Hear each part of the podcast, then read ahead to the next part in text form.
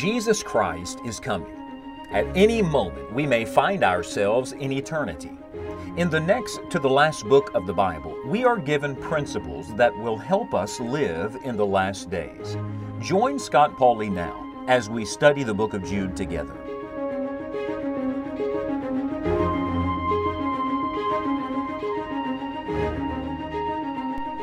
If you could see your life on God's timeline, where do you think it would be?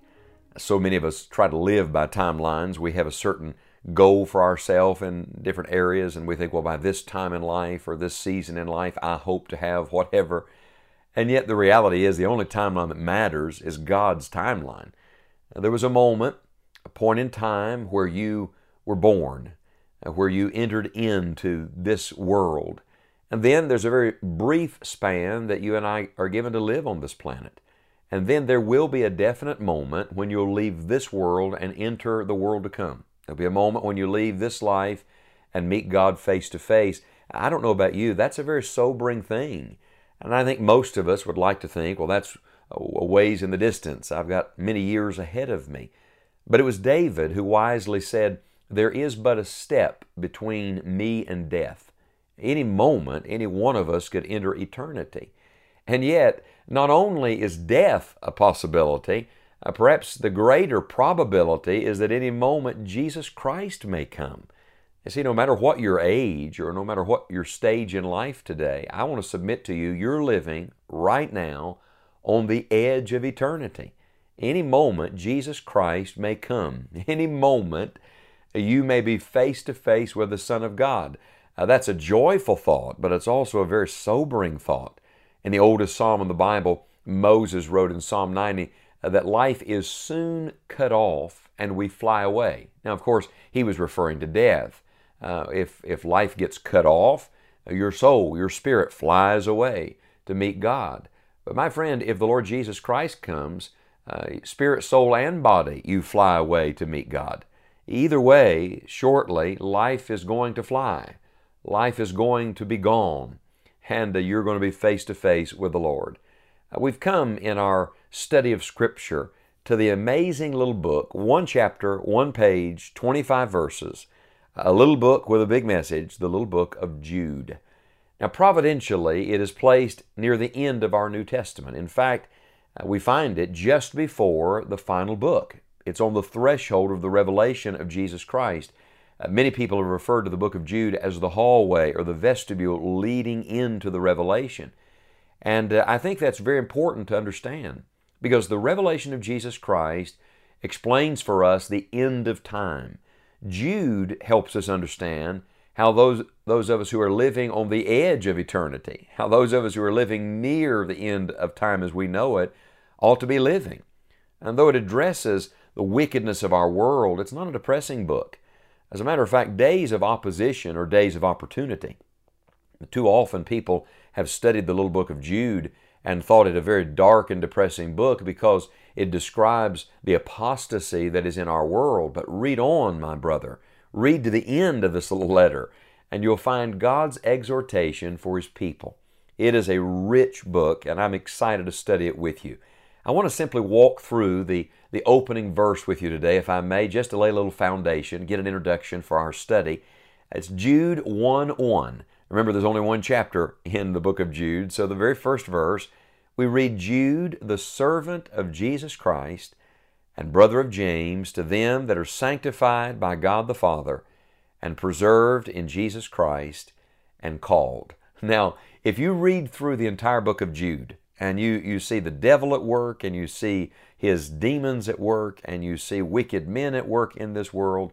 What a very positive and hopeful way to begin such a letter. He doesn't begin with the negative, he begins with the positive. He begins with God. He begins with who we are in God. Listen to it again. Jude, the servant of Jesus Christ, and brother of James, to them that are sanctified by God the Father and preserved in Jesus Christ and called. I want to say to you today, it doesn't matter how bad the, the age is, how wicked the world is, God's still on the throne, and you are still in His hand. I, I told some people recently in my travels, it seems like everyone's favorite Bible verse has become, well, you know, preacher, evil men and seducers shall wax worse and worse, deceiving and being deceived.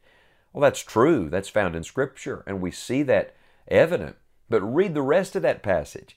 But continue thou in the things which thou hast learned and hast been assured of, knowing of whom thou hast learned them. You see, when God promised that evil men and seducers would wax worse and worse, He never said that His truth or His power would wax less and less. In fact, the Bible says that the path of the just is as the shining light that shineth more and more unto the perfect day. This is not a day for God's people to lay down and play dead. This is not a day for the Lord's servants to wring their hands and speak in unbelief. This is not a day to wonder, what is this world coming to? Friend, I'll tell you what this world is coming to. It's coming to Jesus. At the end, every knee will bow and every tongue will confess that Jesus Christ is Lord to the glory of God the Father. So, if that's true, I want to just remind you as we begin our study of the little book of Jude, we're on the winning side. And when we talk about living on the edge of eternity, it ought to thrill your soul to realize some moment very soon, shortly, you're going to see Jesus Christ face to face. Now, if you're living uh, in this age just before the Lord returns, how should you live? Well, the very first thing that the Holy Spirit's impressed on me from this first verse is that these are days for us to remember who we are. listen to Jude's description of himself. He begins this way Jude, the servant of Jesus Christ. Now, the whole world may be in the bonds of sin. Everybody around you may seem to become a slave to the devil. But I want to remind you, dear brother, dear sister in Christ, that you are the servant of Jesus Christ, and that you belong to Him and that He belongs to you. Samuel Gordon, who was a great Bible teacher, referred to Jude as the man with the pierced ear. now, that may sound a little odd to you, uh, but it's a reference uh, to a law that was present in Israel. You can find it in Exodus chapter 21, verses 5 and 6. And the law was this that if a servant of a certain master decided that he loved his master. And when the time came for his service to be ended, for his job to be over, for him to go out free, if he decided that he loved his master so much that he did not want to go out free, that he wanted to stay with his master, uh, then the law was that the master would take this servant and he would bore a little hole through his ear with an awl. He would actually nail it to a door. And then when the awl was pulled out, there was a hole left, a piercing in his ear that was a mark that this, this servant had decided to stay, that he loved his master, and that now he was not simply there as a hired servant, he was a bond servant. He was serving for love's sake. Do you know that's the word Jude uses? He says, I'm the servant of Jesus Christ. A friend, God has no hired servants. Uh, he, he's not just, just simply paying people to serve Him. No, He only has bond servants those who serve Him because they love Him. And I want to say to you on the edge of eternity, every one of us ought to grow to love Jesus Christ more and more.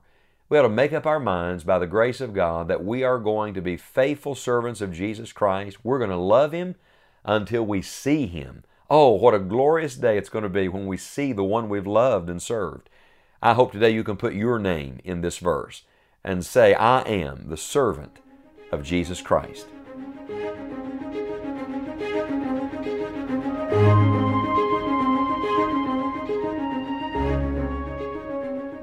On the edge of eternity, what matters most is knowing Christ and living for Him. For more information and additional Bible studies, visit us online at scottpauley.org. Thank you for enjoying the journey with us as we travel through the Word of God.